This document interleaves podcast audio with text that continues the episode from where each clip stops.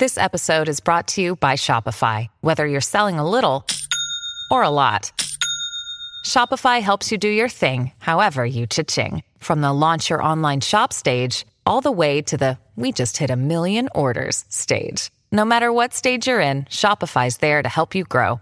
Sign up for a $1 per month trial period at shopify.com slash special offer, all lowercase. That's shopify.com slash special offer.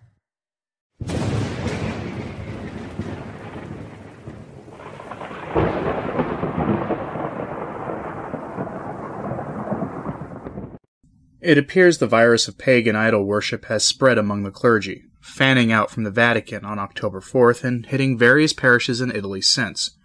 The most recent case from just this past Sunday in Italy, where another pagan idol was enthroned, but this is more chilling because, in line with Catholic prophecy, this enthronement featured an ancient Roman pagan deity being venerated. Our Lady of La Salette warned that Rome would lose the faith and become the seat of Antichrist.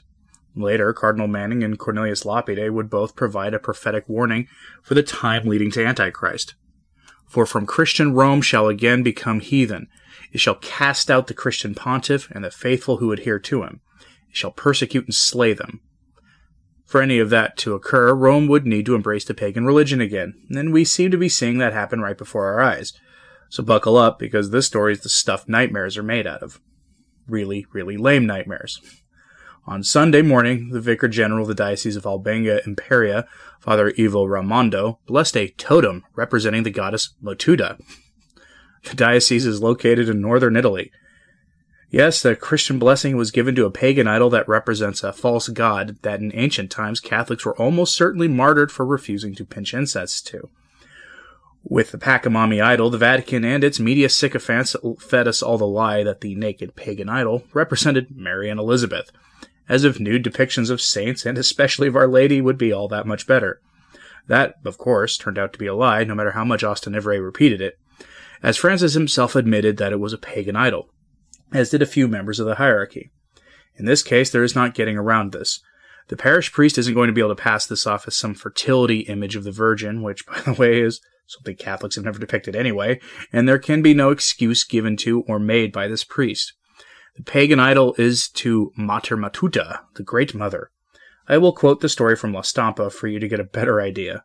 Quote, Mater Matuta represents a Great Mother, a primordial female divinity, which takes the form of very different forms in a wide range of cultures.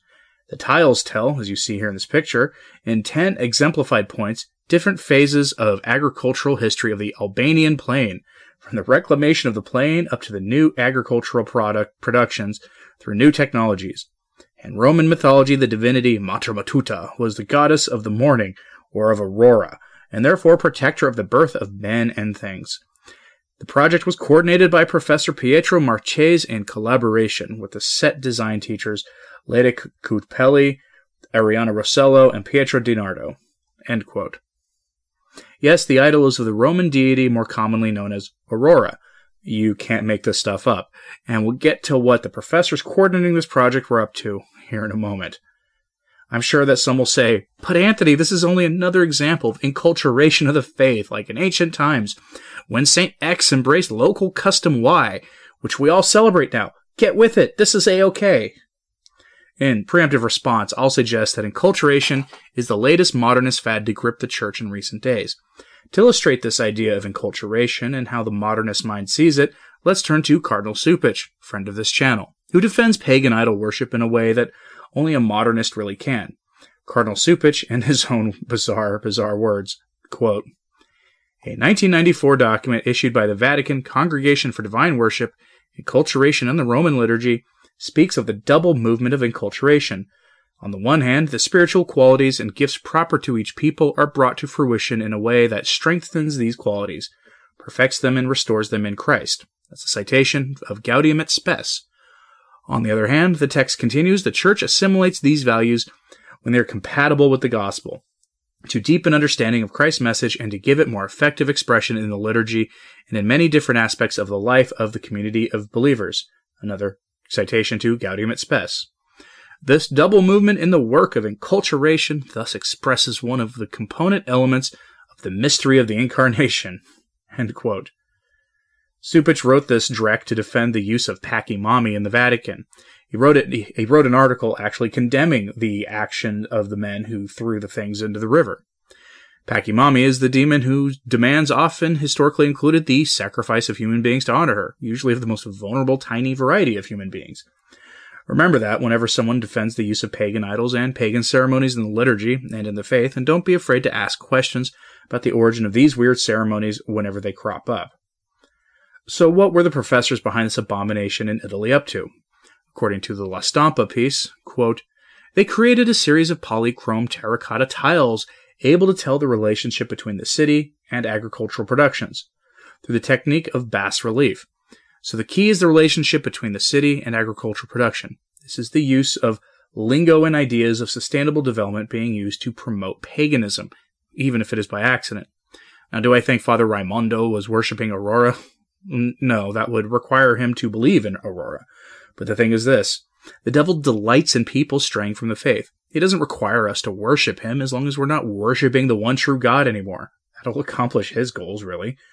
Blessing and placing a pagan idol on parish property in the name of the false gospel of sustainability is one way of achieving that goal. For as we're seeing, this is about to this is about giving honor to a false god in the name of diversity. You know, I honestly believe that the apostasy wouldn't be nearly as lame as this is turning out to be, but here we are. While the atheistic professors can use the concept of sustainable development as their shield for what they're doing, any priest involved in anything like this should honestly know better. I mean, sure, the ruling regime will probably tell us, oh, this is about ecology and how everything is connected. We must embrace integral ecology, and Mater Matuta is a symbol for that. Or some such nonsense. Does anyone else remember a time when the clergy needed to address some secular issue? They always brought it back to the gospel or to the sacred scriptures or to the lives of the saints. Does anyone remember that? Because I do, or at least I remember reading about that time in the church. I mean, to be sure, there are still good, traditionally minded members of the clergy who still have the Catholic faith and still address secular issues when relevant by bringing it back to the faith. For in so doing, they can most assuredly shine the light of truth onto any issues society is facing. But this priest can't claim ignorance of this because he knows and admits what he's doing. He knows what he's doing is bringing honor to a, to a pagan false deity. So then instead of addressing the issue of essentially the urban rural divide, using the light of the gospel and the need to love our neighbor in such a way that doesn't impose poverty onto our neighbor so that we can have greater comfort, which by the way is a more Catholic way of addressing the issue of sustainable development in the urban rural divide than I've ever heard any of these maniacs say. Instead of doing that, he turns to the wisdom, if we can call it that, of the pagans. These are truly strange times we live in now. More bizarre is how the bishop was present at this atrocity as well. Yes, Bishop Guglielmo was present. He's actually the person leading the portion of the event that you see in the photograph. He's dressed more like a member of the regular clergy instead of as a prelate of the church. That must, of course, be another blow struck against the real devil of the modernists, that evil, evil clericalism that is really just a phantom lord of their imagination. But why did the priest and the bishop lead such a bizarre display in the name of essentially helping an academic illustration of the urban rural divide be brought into life? like I said, this pagan idolatry is the lamest thing I've ever seen unless we understand it in the context of secular materialism. In this case, careerism. The author of the piece at Messa in Latino, which is where I found the story originally, asks the same question and answers it himself. He posits that it's because of careerism that this priest and bishop engaged in the ceremony.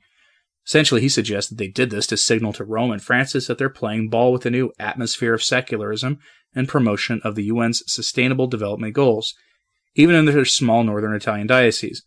The otherwise anonymous author's theory is backed up by something else by this by what this bishop did.